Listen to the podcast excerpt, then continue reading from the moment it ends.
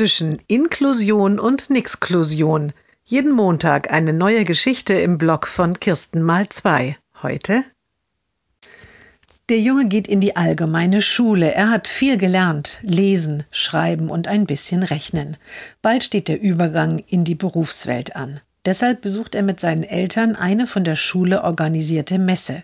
Viele Ausbildungsbetriebe stellen sich dort vor, auch Organisationen, die die jungen Menschen bei der Berufswahl beraten. An einem der Stände zieht der Junge eine Kugel aus einer Lostrommel. In der Kugel befindet sich ein Zettel. Hilfst du gerne im Garten und arbeitest an der frischen Luft? steht darauf. Oh nein, sagt der Junge laut. Schade, sagt die Dame vom Stand und schaut zur Mutter.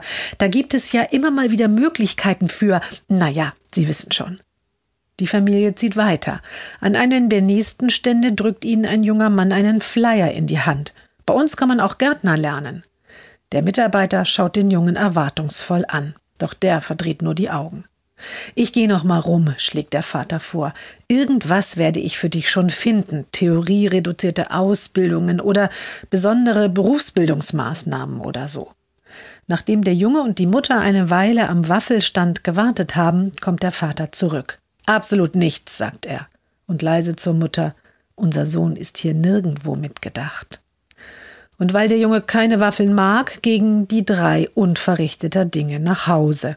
Mitgenommen haben sie einen kleinen Klebeblock von der Bundeswehr.